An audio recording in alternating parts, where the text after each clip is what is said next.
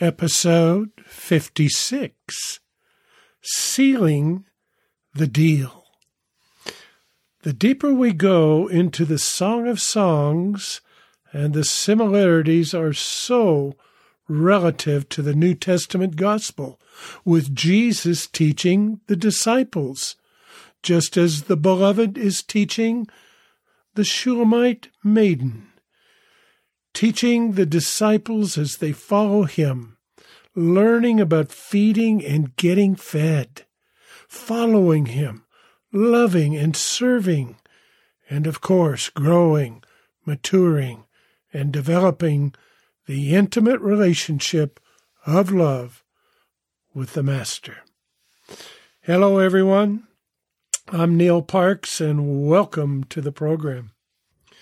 In the previous podcast, we spent some time talking about the gifts that God gives to his bride and how important it is that we discern and use for his glory. This life that we are living in is, to say the least, but a millisecond in comparison to eternity and with that said, the urgency for growth and intimacy in knowing Him is vital. So today we're going to talk about sealing the deal. Here's the theme, if you will, of Song chapter 8, 5 through 7. God's commitment to supernaturally seal our heart with His fiery love. Uh, chapter 8, verse 6 says, Set me, Jesus, as a seal upon your heart. It, its flashes are flashes of fire. This is the pinnacle of the song and the new covenant. You find that in Hebrews 10 16. The bride's journey begins with the kisses of God's Word, Song 1 2, and ends with a seal of fire on her heart. Let him kiss me with the kisses of his mouth, the Word, Song 1 2. Now, when we review the Song of Songs, it is an eight chapter love song with two ways of interpretation. First, the natural interpretation. Now, this describes the love story between King Solomon and his bride, the Shulamite maiden. It emphasizes biblical principles that honor the beauty of married love. The second, spiritual interpretation the love story between King Solomon and his bride, the church. This is the interpretation that has been used the most in the past 3,000 years since it was written. Jesus spoke of himself in all the scriptures, including the song.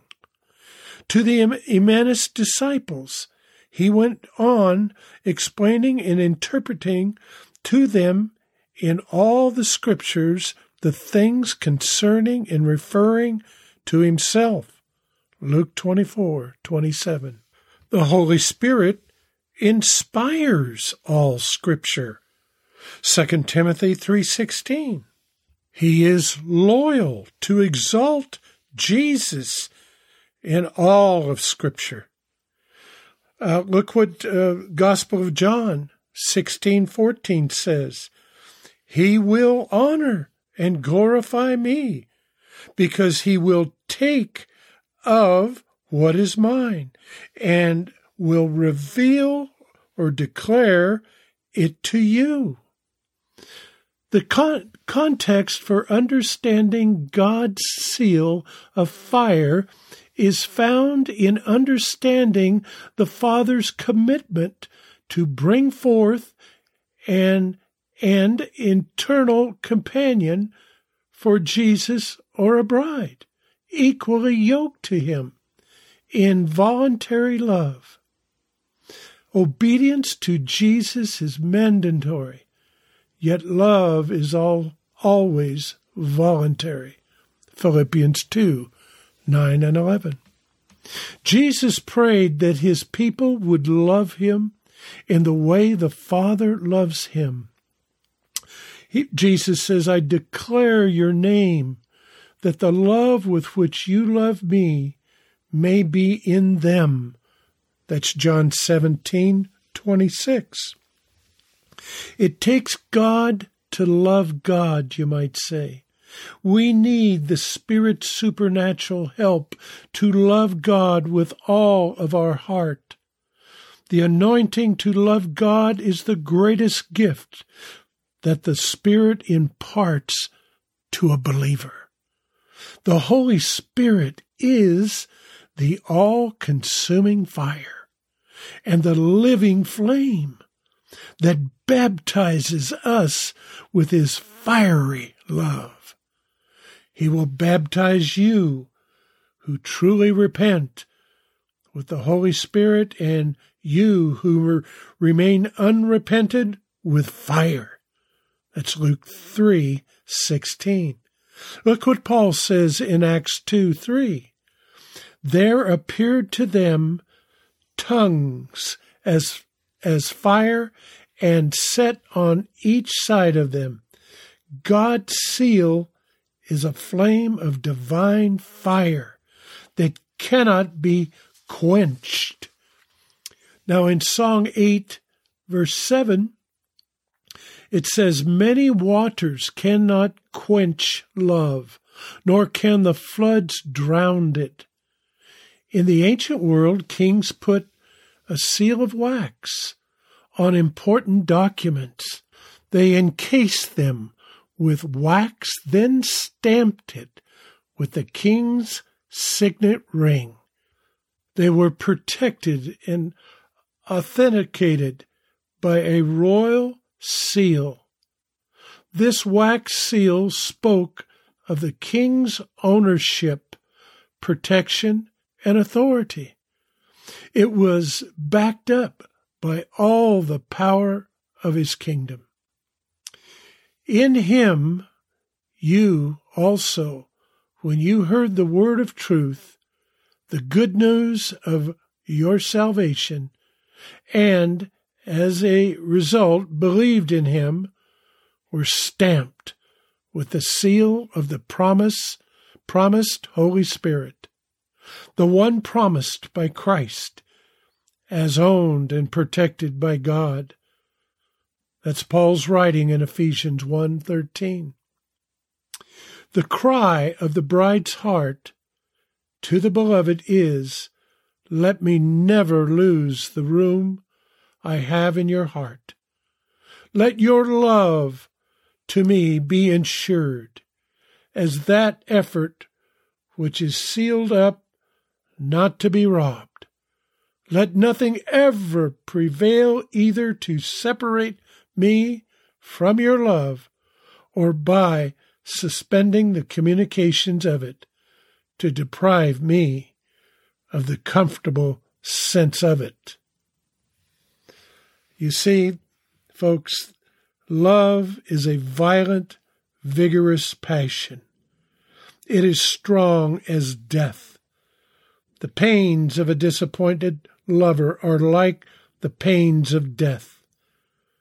The pains of death are slighted and made nothing of in pursuit of the beloved object. Christ's love to us was strong as death, for it broke through death itself. He loved us and gave himself for us. The love of true believers to Christ is strong as death, for it makes them dead to everything else. As Paul says, I die daily. Let's pray. Father God, oh, we just want to lift you, lift you up, Father, You're so deserving of all the glory. We lift you up, Father God, around the world to all those who proclaim your name, but also to all those who are desperately wicked and need you, Jesus. Father, I lift up all my listeners right now. I pray that the Holy Spirit would touch each one of their hearts and seal it with the fire that you bring.